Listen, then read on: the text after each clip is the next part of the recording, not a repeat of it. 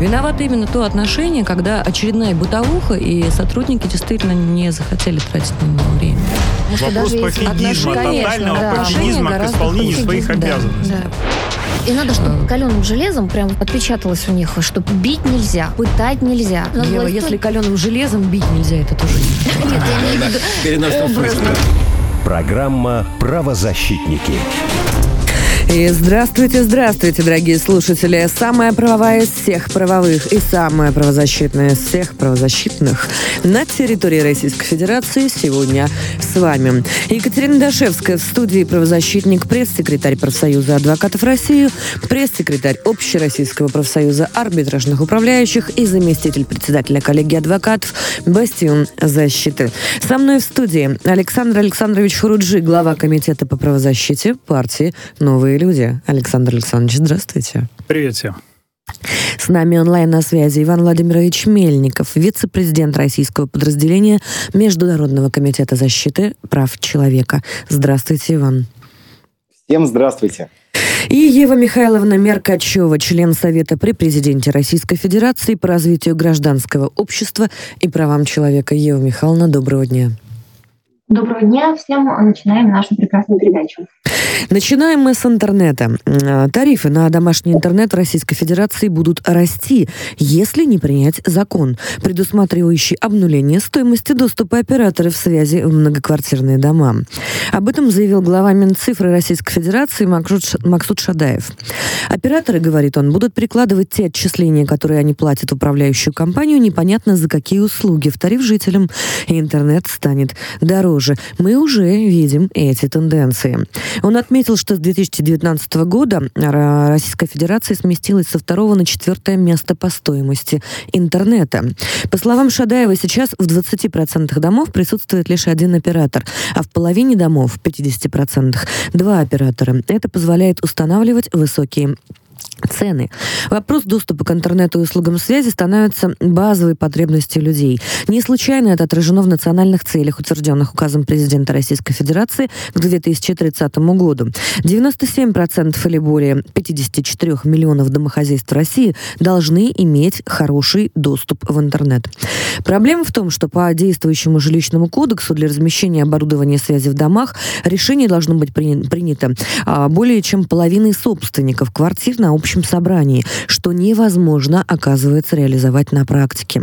В итоге люди попадают в телеком-рабство.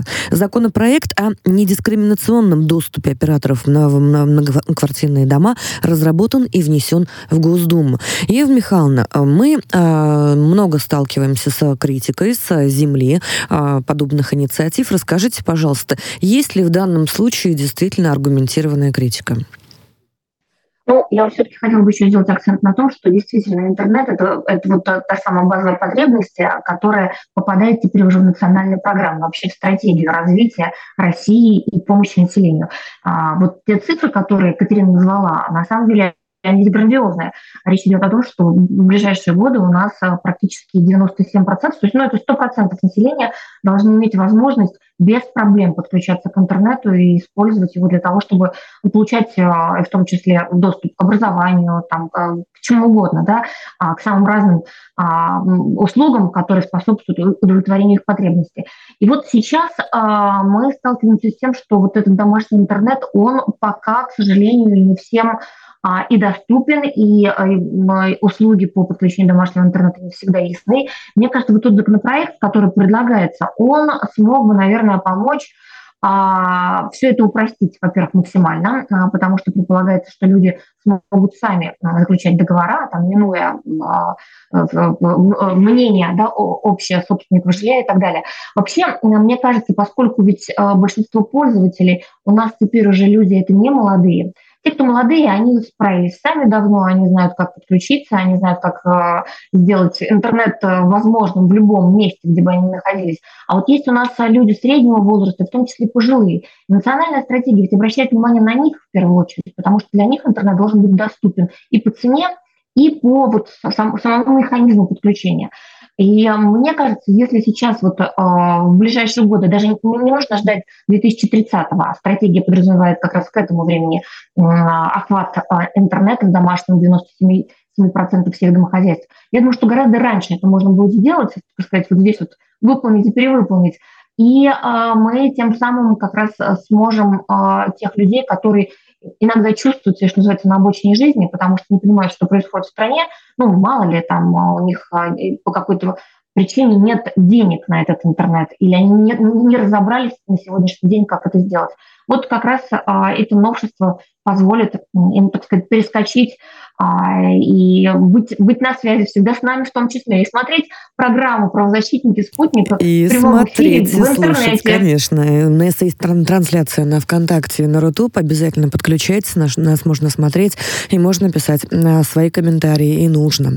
С нами на связи Александр Евсеевич Хинштейн, депутат Государственной Думы, председатель Комитета по информационной политике, информационным технологиям и связи. Александр Евсеевич, здравствуйте.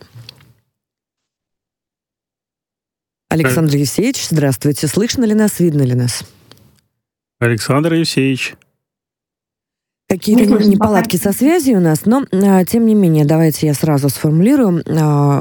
Ту критику, ту критику, а, которая а, встретилась нам в соцсетях, как раз на странице а, Александра Хинштейна. Там развернулась широкая дискуссия по теме. И в первую очередь людей беспокоит, что управляющие компании предоставят доступ множеству различных интернет-провайдеров, операторов.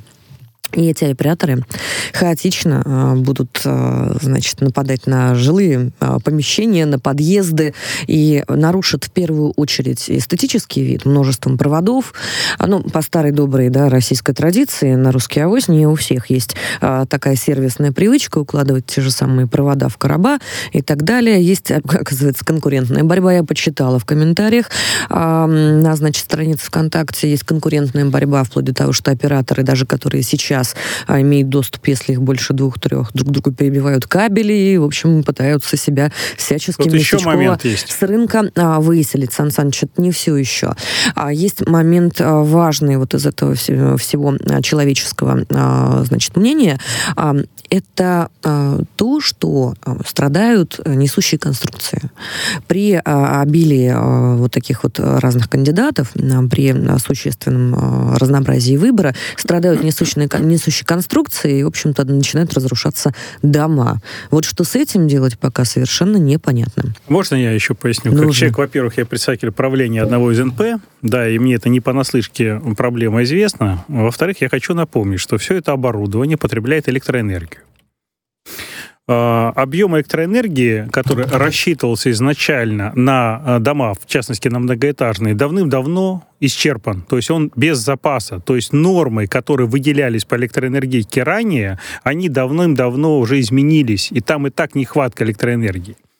И когда встают вопросы обсуждения 2, 3 или 5 операторов, там каждый киловатт, как говорится, на вес золота. И поэтому жильцы собираются и думают, как это все разрешить. И второй момент. Если бы было прописано в законе, что они должны возместить и получить, как говорится, провести все процедуры по усилению сети, которые не подключаются, внутридомовой электрической, то это необходимо обязательно сейчас прописать в законе, чтобы не было бардака в этом направлении, чтобы у нас не выключались просто от электроэнергии, от перебоев э, э, многоэтажки. Абсолютно верно. Но а, объективно законопроект, конечно, еще а, требует вот таких вот хороших комплексных ответов и хорошей какой-то экспериментальной практики на а, местах, как это будет работать, потому что при всех очевидных, понятных плюсах, при понятной логике снижения стоимости и, и недопущения, скажем так, завышенных ожиданий и злоупотреблений со стороны управляющих компаний, тем не менее, есть есть нюансы, как в том анекдоте. Хочется эти нюансы прояснить. Пока что мы ответ на, на эти вопросы не получили. Очень хотелось бы все-таки а, послушать, послушать, да, Александра Евсеевича, но, ну, надеюсь, мы услышим. Иван, я вас, я, я вас слышу тоже. Я... Да, очень надеюсь на то, что в следующий раз действительно Александр Хинштейн э, нам расскажет. Но я вам расскажу одну интересную деталь, которую Э, в принципе, как раньше в прошлом эксперт комитета Государственной Думы по информации, информационной политике и связи, когда-то давно я был э, в соответствующей рабочей группе, да, и в соответствующем комитете, в экспертном совете. Я вам сейчас одну вещь скажу интересную. В очередной раз операторы связи приходят и говорят, дайте нам это, то, пятое, десятое, мы понизим тарифы. Мы людям будем давать более дешевый интернет. Вот я вам так скажу. С 2011 года, когда я был там, 2011 года, да уж, прошло-то э, э, сколько времени, да? Э, значит, э, я пока сдер... того, что сдержали эти обещания, не вижу. Цены все растут и растут. Хотя операторам дают Э, значит, огромное количество мощностей. В чем причина, по-вашему, Иван Владимирович? А, ну, помимо человеческой корысти. Ну, ну, вот знаете, в первую очередь, конечно, это корысть э, корпоративная, уж не человеческая, мне кажется, да, даже в первую очередь. И здесь необходимо как раз в этом законе соответствующие регламенты прописывать, что, ребята, либо вы понижаете тарифы, Э, или там их не увеличиваете. В случае увеличения вами вы теряете эту льготу. Вы обязаны возместить государству, вы обязаны возместить значит, нек- некую сумму. Вот тогда что-то будет сдвигаться с места, да, и мы с вами получим доступный интернет. Один момент. Мне кажется, хорошо бы нам говорить всегда об интернете как о социальной услуге, потому что вот если мы не введем именно в такую категорию, будет считаться, что это исключительно коммерческая такая. Браво, Ева а, Михайловна, вот прям с языка да. сняли. Почему бы нет? Почему же, если мы говорим о доступном интернете, мы говорим да. о, вообще о коммерции какой-то? Я вам скажу больше. Да. Э, важно государству определиться раз и навсегда. Что такое электроэнергия для нас? Что такое вода? Что такое канализация? Что такое интернет?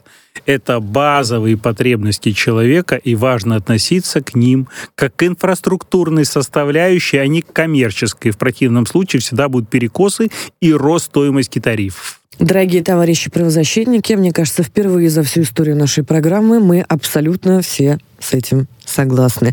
Пока переходим к следующей теме, но смотрите, какие решения прям рождаются в прямом эфире, да? Очень интересно.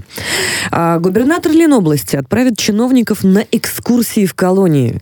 Когда я это прочитала, я фактически захлопала в ладоши. Я буквально а, года четыре назад а, вносила такую локальную инициативу и предлагала, давайте, пожалуйста, будем делать для а, чиновников, особенно в регионах, вот такие вот полезные полезные экскурсии. Дело в том, что а, я уверена, Ева Михайловна вот даже не даст мне а, соврать. А, например, некий господин, который некогда писал регламент СИЗО Лефортово, а потом оказался сам в СИЗО Лефортово, в камере своей же, и пришлось ему жить по этому регламенту, он был очень сильно удивлен. Не буду цитировать старый бородатый анекдот про то, во что стоит вкладывать свое внимание, но чиновникам должно быть интересно.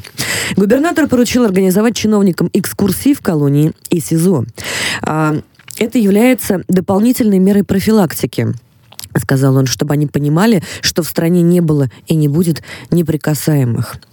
Александр Александрович, ну, я жду просто вашего да. ед, едкого комментария и ну, пояснения. Насчет едкого, значит, я считаю, что есть вещи, над которыми нельзя, так сказать, смеяться, да, то есть как бы это наша жизнь, и никто не застрахован.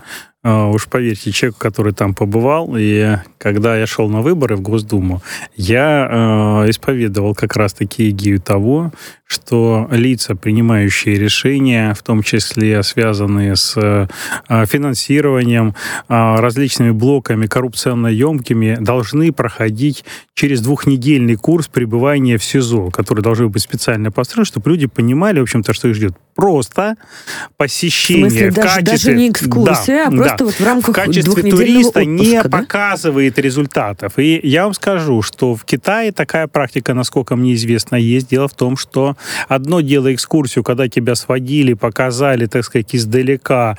А, повторюсь, издалека именно. То есть люди не знают, что такое карантинные помещения. А, то есть там очень большое количество ограничений. То есть не почувствовав изнутри, ты не понимаешь, что это такое. Да? И, соответственно, тебе кажется, что ты там где-то в небесах летаешь, и это никогда не закончится. Поэтому падение с вот этой высоты, когда люди э, оказываются в следственном изоляторе, оказывается таким шоковым состоянием. Нам интересный вопрос задают в э, Телеграм, а, и в Телеграм у нас есть э, канал «Радио Нижнее подчеркивание Спутникова», там есть чат-бот, вопросы можно задавать туда. Вам не кажется, что не только чиновников в тюрьмы надо водить, но и судей, и присяжных, и прочих активистов? Ева Михайловна Меркачева сейчас просто... Я, я, ожида... я ожидаю комплексный, развернутый тоже да, комментарий да, да. по теме, да. потому я что прям... не, только, не только по теме инициативы вот этой экскурсионной, но и по а, идее Александра Александровича на самом деле, вот этим двухнедельным отпускам.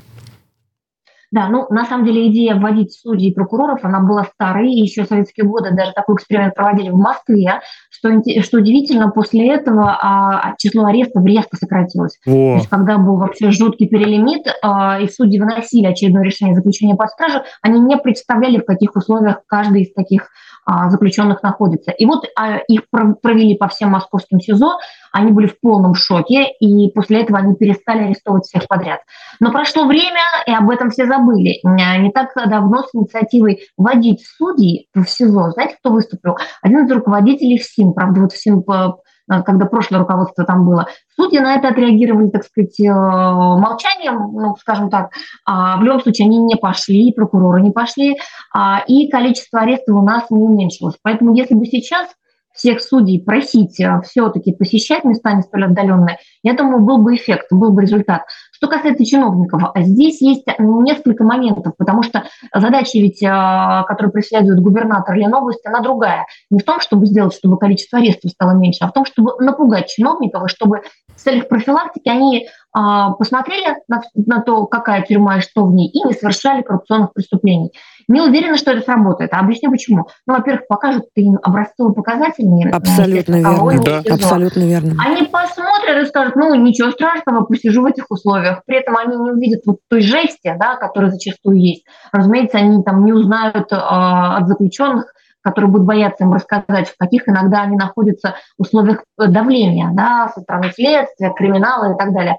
В итоге, повторюсь, такой чиновник посмотрит и скажет, ну, собственно, жить можно, и украдет, там, не знаю, энное количество миллионов или миллиардов. Поэтому не думаю, что здесь это сработает. Вот судьи прокуроров надо водить, но для других задач.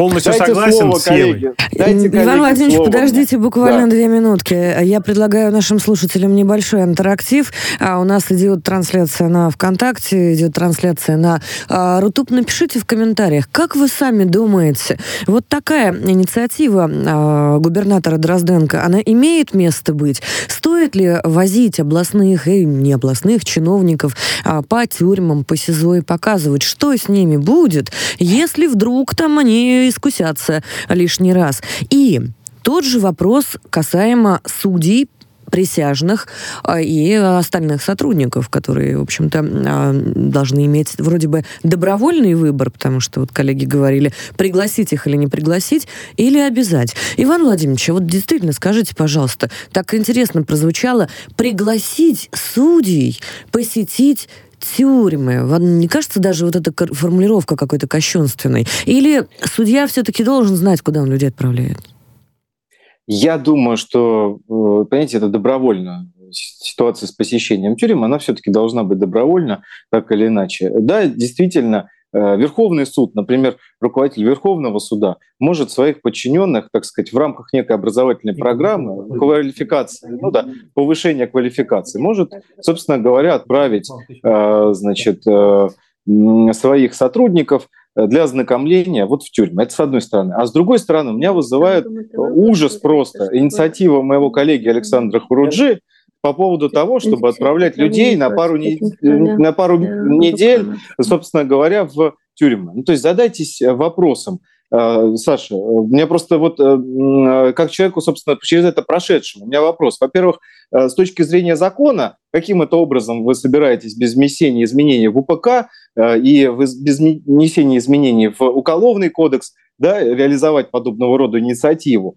Эм, это, это первый момент, да, большой. Вопрос э, хороший. То есть, собственно, да. Э, Давайте спросим вот нашего понимания. эксперта. Дина Крылова с нами, заведующая лабораторией антикоррупционной политики ВШЭ, доцент факультета права. Дина, здравствуйте. Дин, привет. Да. Что вы думаете по поводу инициативы? И действительно, у Ивана Владимировича хороший вопрос. Каким образом это вообще законодательно-то можно объяснить? Я по поводу второй инициативы. Э, я, по обоим, я по обоим сейчас выскажусь. Я думаю, что в рамках общих профилактических мер такой, такой, такая экскурсия, скажем так, не будет лишней, потому что она, в общем-то, покажет, какими рисками, э, каким рискам и угрозам подвергаются потенциальные коррупционеры.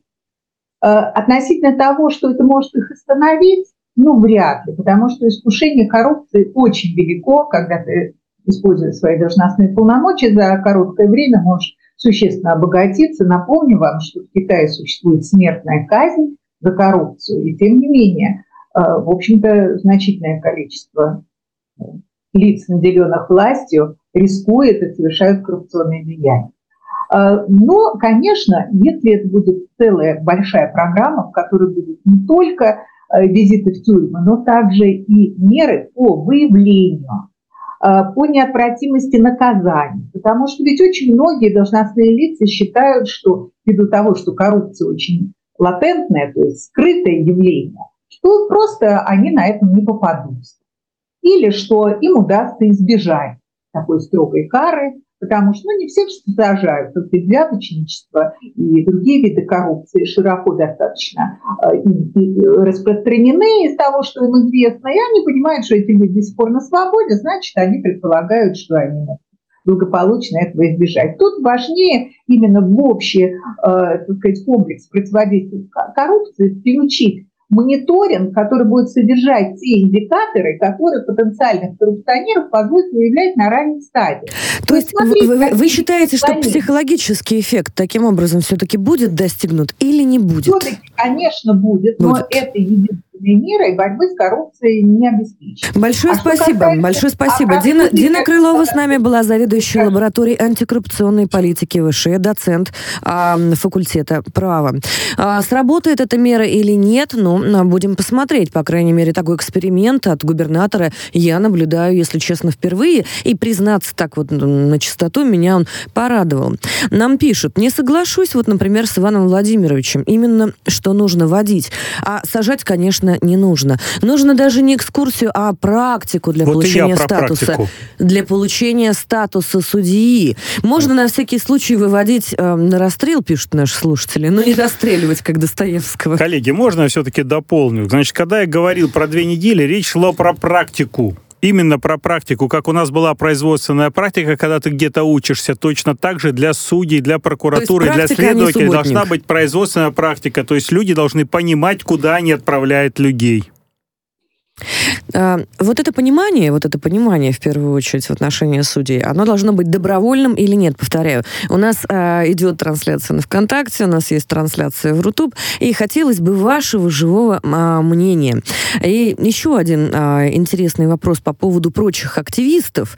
А, то я так понимаю, что наши слушатели намекают как раз-таки на общественных деятелей, правозащитников. Ну, давайте уж, если мы задаемся таким вопросом, а, действительно спросим себя, а общественным деятелям, а, правозащитникам, может быть, журналистам тоже организовывать экскурсии. Ведь как часто общественные деятели, а, трясущие кулаками, а, призывающие каким-либо деяниям резким, радикальным, не вполне понимают осознают, к чему они склоняют людей. Наш телефон прямого эфира 8495-9595-912. У нас есть WhatsApp 8 968 766 33 11. Туда можно писать, нужно писать. Мы все видим, все слышим, ну и, собственно, обязательно вам на все ответим. Мы вернемся к вам буквально через несколько минут. У нас для вас еще есть интересные темы. Программа «Правозащитники».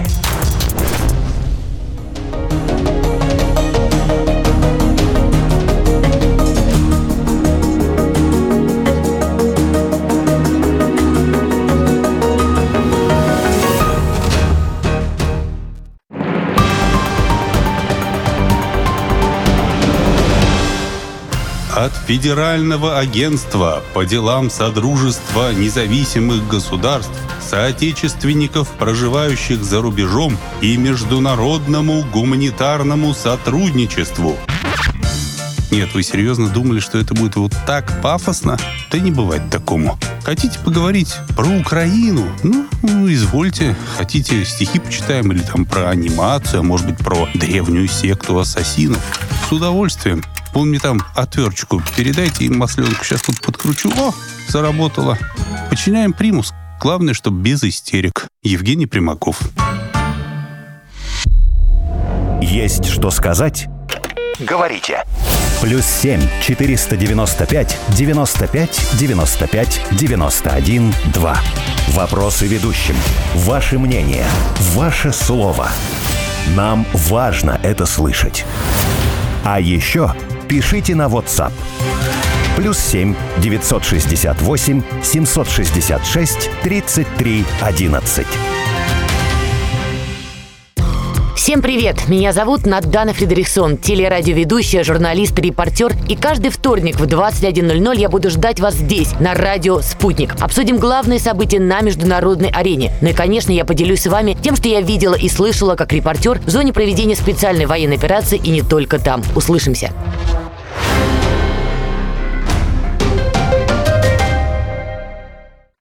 Телефон рекламной службы «Радио Спутник». Плюс семь четыре девять пять девятьсот пятьдесят шесть ноль шесть пять. Радио «Спутник». Новости. Студия Ирина Рогова, здравствуйте. Украинские войска обстреляли Донецк, сообщили в представительстве ДНР в совместном Центре контроля и координации вопросов, связанных с военными преступлениями Украины. ВСУ выпустили шесть снарядов натовского калибра. Под огнем оказался Кировский район Донецка и населенный пункт Желанное. Сотрудники посольства США в Лондоне эвакуированы. Район здания оцеплен, пишут британские СМИ. По данным газеты «Мира», сотрудники службы безопасности оценивают ситуацию. Находившиеся в здании люди были эвакуированы в другую часть учреждения. Людям сказали отойти от окон. Что именно вызвало, вызвало тревогу, неизвестно. В полиции сообщили, что знают об инциденте. Российско-китайские отношения развиваются так, как планировалось. Страны достигают новых рубежей, заявил Владимир Путин на встрече с руководителем канцелярии комиссии ЦК Компартии Китая по иностранным делам Ван И. Он согласился с российским лидером и подчеркнул, что на фоне сложной, изменчивой международной ситуации китайско-российские отношения выдержали давление со стороны международного сообщества и очень стабильно развиваются. Во встрече с российской стороны также участвуют глава МИД Сергей Лавров и секретарь Совета безопасности Николай Патрушев. Россия видит глухую стену нежелания коллективного Запада разбираться с терактом на Северном потоке, чтобы тема ушла в песок, заявил пресс-секретарь президента Дмитрий Песков. По его словам, с одной стороны удалось привлечь внимание к необходимости тщательного расследования произошедшего на Северном потоке, а он отметил, что при этом, с другой стороны, в Кремле видят глухую стену нежелания этого делать со стороны Запада. Шансы на возрождение договора о сокращении стратегических наступательных вооружений в прежнем виде есть, но это зависит целиком от поведения США, заявил замглавы МИД России Сергей Рябков. Если все будет продолжаться как сейчас, если антироссийская доминанта сократится, сохранится, тогда, конечно, ни о каком возобновлении с нашей стороны, за исключением приверженности центральным обязательствам, я вообще не могу себе представить, подчеркнул он. Концентрация вредных веществ в воздухе в зоне крупного пожара на складе в Красноярске превышена, сообщил глава регионального главка Роспотребнадзора Дмитрий Горяев в своем телеграм-канале. Сейчас площадь пожара составляет 12,5 тысяч квадратных метров. По предварительным данным, на горящем складе хранится партия холодильников. МЧС организовала проверку. Из здания эвакуированы 10 человек. Это все новости к этой минуте.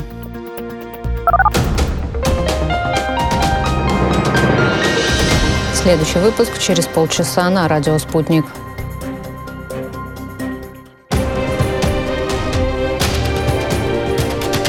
Радио «Спутник».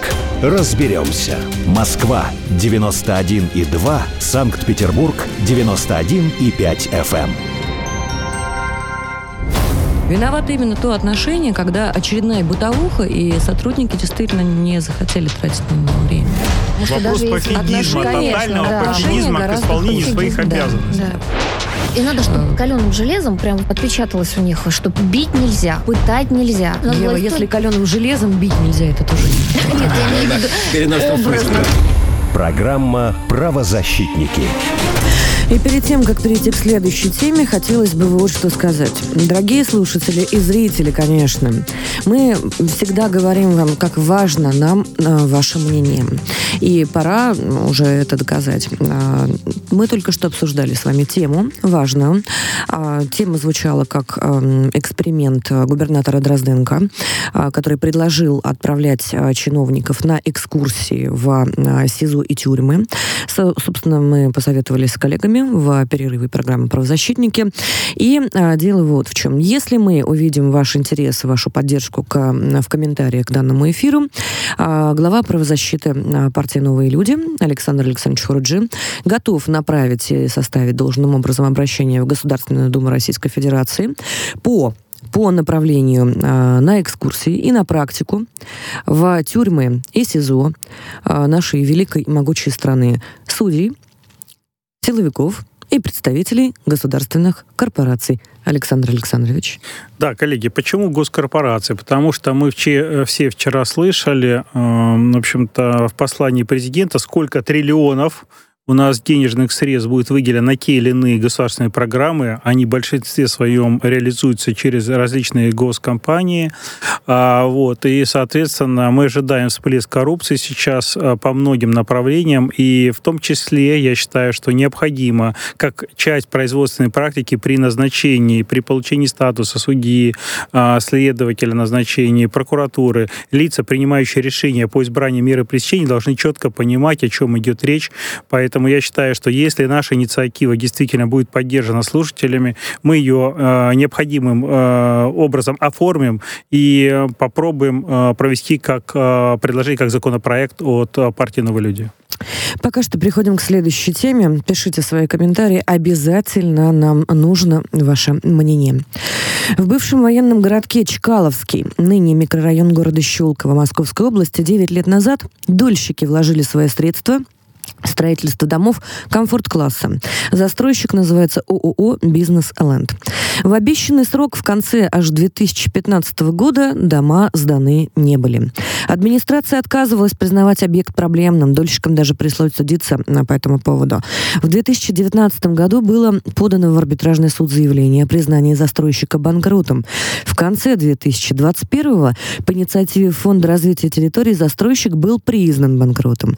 Согласно федеральному закону, фонд обязан был провести наблюдательный совет и решить судьбу ЖК в течение шести месяцев после введения процедуры банкротства. Однако ни в мае 2022 года, ни на текущий момент наблюдательный совет этот не проведен. Более того, дольщики выиграли суд о признании незаконным бездействия этого фонда в части проведения наблюдательного совета. В январе 23 года Следственным комитетом было уже а, возбуждено дело а, уголовное в отношении администрации округа. Однако прокуратура отменила данное постановление. Почему? непонятно совершенно. На текущий момент Фонд развития территорий не провел наблюдательный совет по объекту. Я уверена, что эта проблема знакома многим россиянам, многим, многим гражданам нашей страны. Проблема дольщиков, она вообще очень острая. Знаю регионы, в которых люди бастовали, люди чуть ли не в палатках жили перед администрациями э, и разгоняли их чуть ли не бронзбойтами местные администрации непорядочные. И ничего, никаких результатов нет. В данном случае мы видим просто очевидно не, неисполнение. Почему?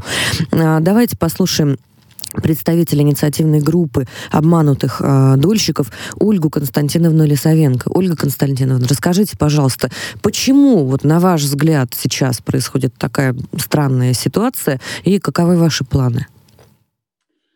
Здравствуйте. Ну, действительно, вы все верно сказали. Мы ждем почти 9 лет, проблема не решается. А, наверное, добавлю еще пару штрихов к тому, о чем вот э, э, вы уже сказали. Это то, что нам летом фонд озвучил предварительную стоимость оценки э, наших квартир, наших квадратных метров. И эта оценка, хотя она должна быть рыночной для нашего муниципального образования, то есть чтобы мы могли потом на эту компенсацию купить равнозначное жилье, но, тем не менее, эта оценка на порядок, примерно на 30% ниже, чем стоит жилье в нашем городском округе. При этом мы обращались с этим и в фонд, и в прокуратуру, и в Следственный комитет, в Минжилполитики Московской области, во все возможные инстанции.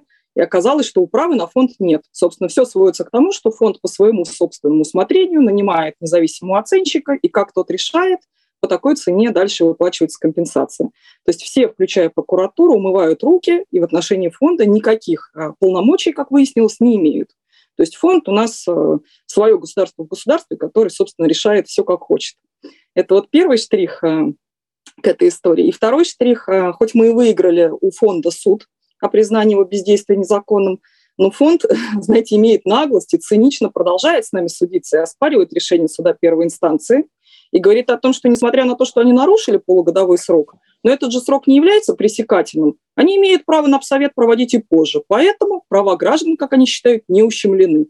То есть наше право конституционное на жилище, по мнению фонда, совершенно не пострадало в этой ситуации. Мы ждем годами, и, видимо, должны ждать еще много лет, пока у фонда появится время, возможность, финансы провести для нас наблюдательный совет. А, как нам говорят вот на различных встречах, вот недавно мы были в Минжилполитике там и во всяких прочих инстанциях, что, ну вы же понимаете, ситуация в стране сложная, вы должны набраться терпения. Какая удобная формулировка. А 9, да, 9 лет люди ждали говорю, вот что... этой вот сложной ситуации, пока их, да, извините, простите, пожалуйста, у нас ограбят. не рождаются дети, у нас умирают дольщики, которые возрастные и не могут дождаться получения этих квартир. И почему наше конституционное право на жилище, в общем-то, в этой ситуации должно подождать? У нас вроде бы с точки зрения нашей Конституции человек, его права и свободы являются высшей ценностью, а не военные операции, сложные ситуации и так далее. Я вообще не припомню в нашей многовековой истории, чтобы Российская Федерация, Российская империя, Советский Союз находились в легкой ситуации, чтобы все было легко, хорошо, и поэтому можно было э, говорить о том, что проблем нет. Ольга, простите, пожалуйста, а кто, кто вам конкретно так ответил? Ну, а в частности, вот у нас была встреча в Министерстве жилищной политики Московской области. Угу. Вот, и на этой встрече эта формулировка в том числе звучала. Может быть, фамилия чиновника есть? Да, это кто, кто из чиновников а, такую формулировку интересно использовал? Вы знаете, там вообще была очень интересная ситуация. Там присутствовало несколько сотрудников на этой встрече, и дама, которая представляется, она вообще не сотрудник министерства, но она представляется главой инициативных групп всех обманутых дольщиков вот, Российской Федерации. Интересно, вот а фамилия дама, у дамы есть? А, фамилия у нее есть, я сходу, честно говоря, не готовилась, не могу вспомнить. Ну, мы отдельно поинтересуемся. Вы прям, вы прям меня заинтриговали, если честно. Где такой у нас общественный деятель скрывается? Давайте послушаем эксперта. Павел Алексеевич Дашевский, председатель Российского антикризисного союза. Павел Алексеевич, здравствуйте. Здравствуйте,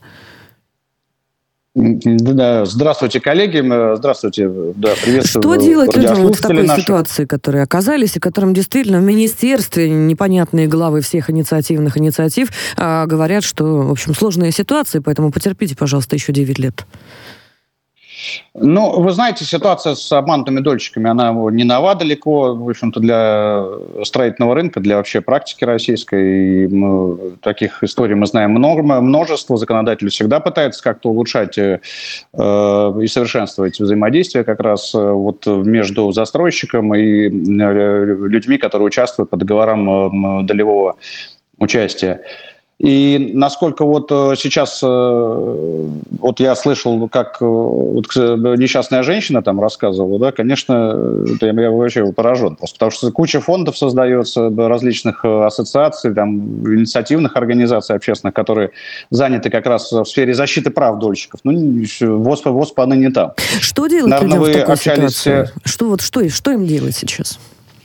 Самое правильное, на самом деле, вот что э, я уже не буду сейчас комментировать, там, э, искроу счета и так далее, там, как это сейчас работает. Я э, скажу по защите прав, э, самая э, рабочая на текущий момент э, история – это э. Это э, понуждение, судебное понуждение и э, материальная неустойка э, к органу исполнительной власти в случае, если он э, отказывается исполнять судебное решение. Это самое вот подходящее для вас. Я э, не могу сейчас комментировать анализировать саму ситуацию, это надо смотреть дело, изучать материал, там, я так понимаю, что накопленного за это время достаточно много.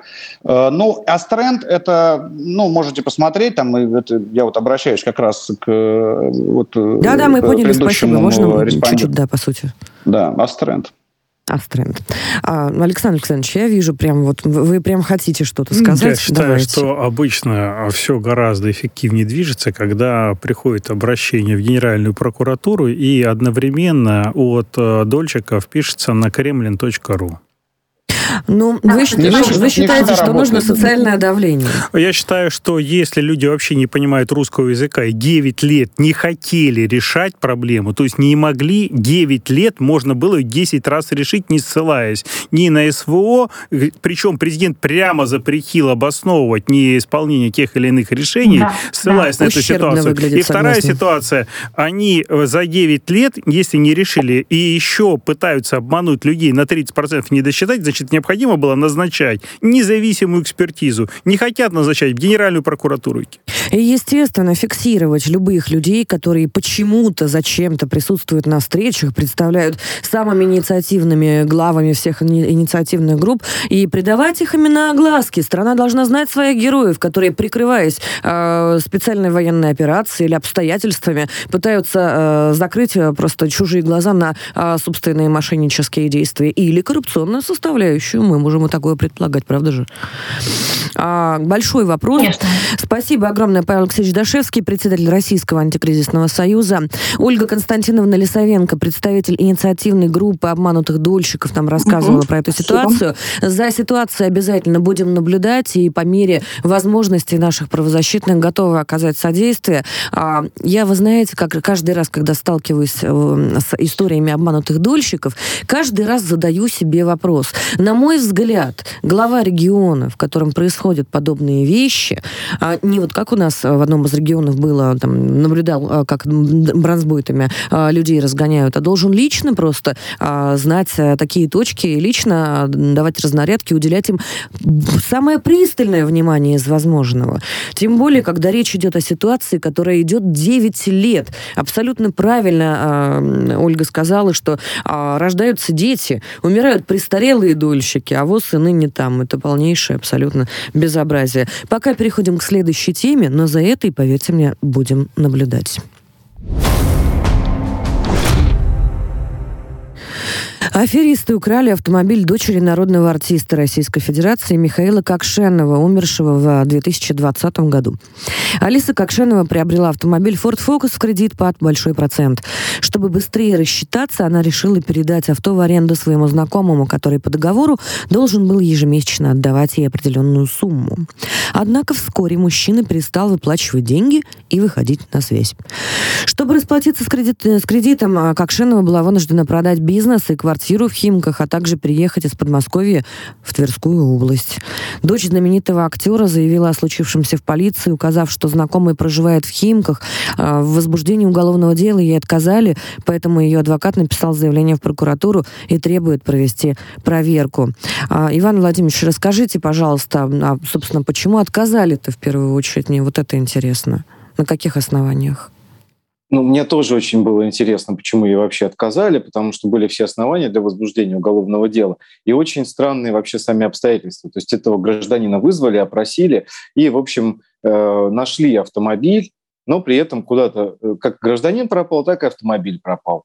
Э, более того, в итоге было вынесено, значит, был вынесен выговор собственно, тому сотруднику полиции, который занимался этим делом. Но кроме этого ничего не произошло. Далее, благо, благодаря э, тому, что вот мы уже подали обращение в прокуратуру Московской области, э, спасибо им большое, дело уголовное возбудили в итоге, благодаря вот как раз обращению и огласке, конечно же.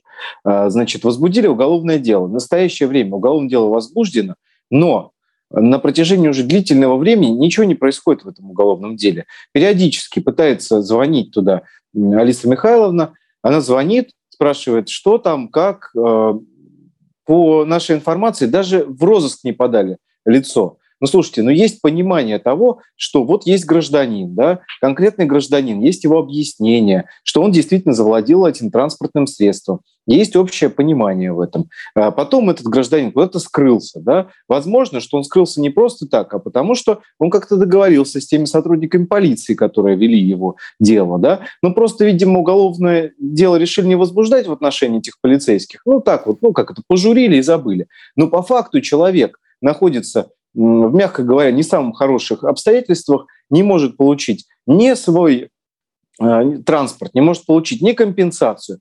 А сейчас, учитывая то, что у нас нет ЕСПЧ, большой вопрос, вообще добьется ли она потом компенсации, например, тех же самых сотрудников полиции, которые понятно, что э, действительно нарушили ее права. Да? А, это вот большой вопрос. Конечно, в этой связи вот мы еще раз написали еще с обращением к прокурору Московской области эм, э, и э, надеемся на то, что что-то начнет двигаться здесь в этом направлении, потому что дело, ну, мягко говоря, беспрецедентное. Настолько наплевательски, при том, что вся страна об этом деле уже знает. Удивительно, действительно, действительно, удивительная ситуация. У человека, можно сказать, вся жизнь пошла кувырком а, и э, фактически рухнула. Человек оказался а, в совершенно просто других обстоятельствах из-за цепочки вот этой сложившейся. А правоохранители мало того, что нашли машину, потом опять потеряли, нашли преступника, опять потеряли, так еще и просто выговор за это получили. Алиса Михайловна Кокшенова с нами, дочь народного артиста Михаила Кокшенова. Алиса Михайловна, здравствуйте. Здравствуйте. Скажите, пожалуйста, вот как вы считаете, а почему к вам такое отношение сложилось? Почему такое действительно наплевательство? Ну, вы знаете, у меня такое впечатление, что это не только ко мне там отношение такое сложилось. А, а, а, наверное... кому еще? Или конкретно просто вот этого человека, который вам так навредил, Нет, ну прикрыть? конкретно, ну правда, это было очень давно, но подобные обстоятельства, точно так же пропала машина, попросили принести документы, документы девушка принесла, но это еще было в далекие там 2000-е годы, но в итоге ни машины, ни документов, так же, как у меня. И, в общем, достаточно тоже известные люди, циркачи. Но пропала точно так же в этом же отделении. То есть, это про отношения в целом полицейских? А, Или отношения в этом отделении конкретно к таким не случаям? Только, не только в этом отделении. Я сталкивался в другом отделении, в центре Москвы точно такая же ситуация. Тоже дело так и не возбудили. В течение трех лет люди бились, не смогли. Лариса Михайловна, вы как считаете? Ну, то есть вот это все-таки это качество э, кадров, это отношение к масштабу проблем, то есть вот э, по той знаменитой, печально знаменитой фразе э, «когда убьют, тогда и приедем, опишем». Что это такое? Почему к вам-то так? Я не знаю, почему ко мне так, но вот в отношении человека, который опрашивал Давтян, вот Герасин Александр Иванович, в отношении него ни проверок не было, ему даже пальчиком не погрозили. И добиться, чтобы, может быть, он расскажет, куда же машинка-то делась все-таки. Копия СТС в деле лежит в материалах, фотографии машины в материалах есть. И вынесено постановление, что Давтян мне ее, э, как это, статья 167 Э, что когда не подлежит восстановлению, навсегда утрачена хозяйственно-экономическая ценность. В общем, этого он не совершил. Он же мне угрожал ее разбить и пробить голову, там наркоманов нанять. Но в этом отношении вообще То есть еще и угроза убийства. Вот. Но они считают, что э, есть э, смс-переписка, где он требует с меня 50 тысяч. Ну, в общем, надо было, наверное, ему дать 50 тысяч, и проблема-то была решена. В общем-то, наверное, выкупы надо платить, а не ходить в полицию. Иван Владимирович, вот можно, и... можно вашу правовую оценку, угу. потому что, ну, действительно, у меня комментариев нет даже. Ну, вы знаете, моя правовая оценка в данном случае, что э, мы очень надеемся на то, что будет соответствующая реакция со стороны прокуратуры Московской области. Э, и, на мой взгляд, конечно, если вдруг в определенном отделе полиции руководство, э, значит, отдела не может уследить за своими сотрудниками, почему они так наплевательски относятся к гражданам, почему они не могут расследовать уголовные дела э, громкие, да, там на всю страну прогремевшие, э, то я считаю, что, конечно, надо убирать таких начальников и ставить новых. Может быть, так начнет как-то вот эта система работать. Надо наказывать за бездействие. У нас же есть соответствующая статья в Уголовном кодексе. Значит, Следственный комитет должен проводить соответствующую проверку. Тогда, может быть, что-то изменится. На сегодняшний день, к сожалению, таких людей как Алиса Михайловна, действительно очень много. Вот, э, знаете, почему так относятся, э, так сказать, большой вопрос. Э, что, знаете, мне кажется, может быть, пересмотрели сериалов, где там по определенному телеканалу, так сказать, только за коррупционные, только за деньги по сотрудники полиции работают. Но такие в органах не нужны. Абсолютно с вами согласна. Алиса Михайловна, скажите, пожалуйста, вот эта цепь событий, она действительно поменяла вашу жизнь. Вот так вас обманули, вы понесли убытки, их пришлось а, компенсировать, продавать свое имущество, менять образ жизни, закрывать кредиты, переезжать. Вот а, вам удалось на текущий момент немножечко себя стабилизировать? Вы знаете, самое главное, я никому ничего не должна. Это для меня важно. Для меня а. мое слово, моя честь, вот я должна была однокласснице эти деньги. Он знал, когда брал машину, что я после того, как сдала ему в аренду, взяла у одноклассницы деньги. И я должна была любой ценой ей вернуть. Она взяла кредит, и отдала их мне. И она выплатила этот кредит, не упрекнув меня ни словом. И я не могла поступить с Людмилой таким образом, чтобы не вернуть ей этот кредит. Сейчас я спокойна абсолютно, что я, да, мне тяжело, очень холодно. Вот сейчас я сижу, очень холодно, я в сапогах, там, э, в трех кофтах, потому что мороз. Но я не должна никому, я могу спокойно с ней разговаривать, с ее взрослыми сыновьями. Для меня это очень важно. Но если для а них ничего не значит, а почему холодно? Вы в каких условиях сейчас тяжелых живете? Почему холодно? У вас, может быть, нет отопления в доме, или вы, в принципе, без э, такого э, нормального... А, я без топлю дровами. Печку дровами топлю. Печку дровами, вот так. Вы знаете, мне, да, хочет, но... мне хочется зачитать вам комментарий от нашего слушателя а, дословно. Какой ужас, пишет нам Дмитрий, украсть машину у дочери такого человека. Это как в церковь плюнуть. Разве так поступает мужчина? Если он слушает эфир, пусть знает об этом. И все члены диаспоры пусть знают. Верни машину. Будь человеком. Вот на этой ноте, наверное, мне кажется, стоит подвести итог. А, Алиса Михайловна, хочется пожелать вам а, здоровья и терпения.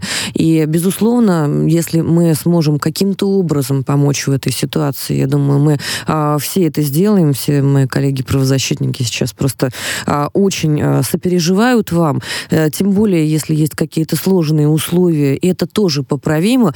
Пока человек жив, вообще поправимо фактически все. А правоохранители, которые не реагируют на вот эту человеческую беду, а, и те люди, которые профессионально или по-человечески находятся не на своем месте, обязательно бумеранг всегда. Вот поверьте мне, всегда получают. Александр да. Александрович, скажите, пожалуйста, а вот в такой ситуации можем мы чем-то Олесе Михайловне помочь?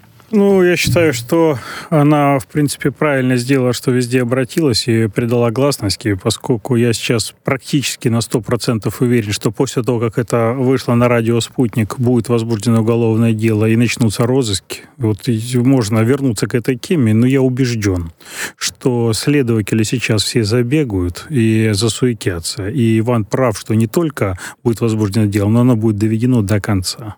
Я убежден, Дай что Бог. у этого Бог. А, момента будет позитивный, а, как говорится, а, в итог. Но я э, хочу, чтобы в будущем, когда такие ситуации возникают, люди все-таки не забывали, что есть Генеральная прокуратура и что есть люди, которые за этим, за всем смотрят. Не удастся все это скрыть. А еще есть те люди, те сотрудники правоохранительных органов, которые на своих местах находятся. И если мы говорим о результате, хотелось бы еще один комментарий зачитать. Он касается ситуации с дольщиками, которые мы сегодня обсуждали. От дольщиков были письма депутатам. Без толку. Чкаловский до строительства Звездного городка был домом для космонавтов первых наборов. Писали Терешковой, к сожалению, ответа не дождались. А, уважаемые товарищи, уважаемые коллеги, это тот самый генофонд, который мы обязаны беречь. Вот эти люди ждут 9 лет своего э, жилья. Хочется, чтобы каждая тема, которая была поднята у нас в сегодняшнем эфире и не только, нашла свой достойный и а, закономерный результат. Ну, а мы за этим проследим, и, может быть, даже в ближайшее время специально для вас сделаем какой-нибудь такой отчетный рейтинг по тем темам, которые были подняты в нашей программе и которые к этому результату пришли. Пишите свои комментарии обязательно, особенно по а, инициативе с экскурсиями чиновников в тюрьмы и СИЗО, и мы с вами еще услышимся. Программа про защитники была с вами. Сила в правде, не забывайте об этом.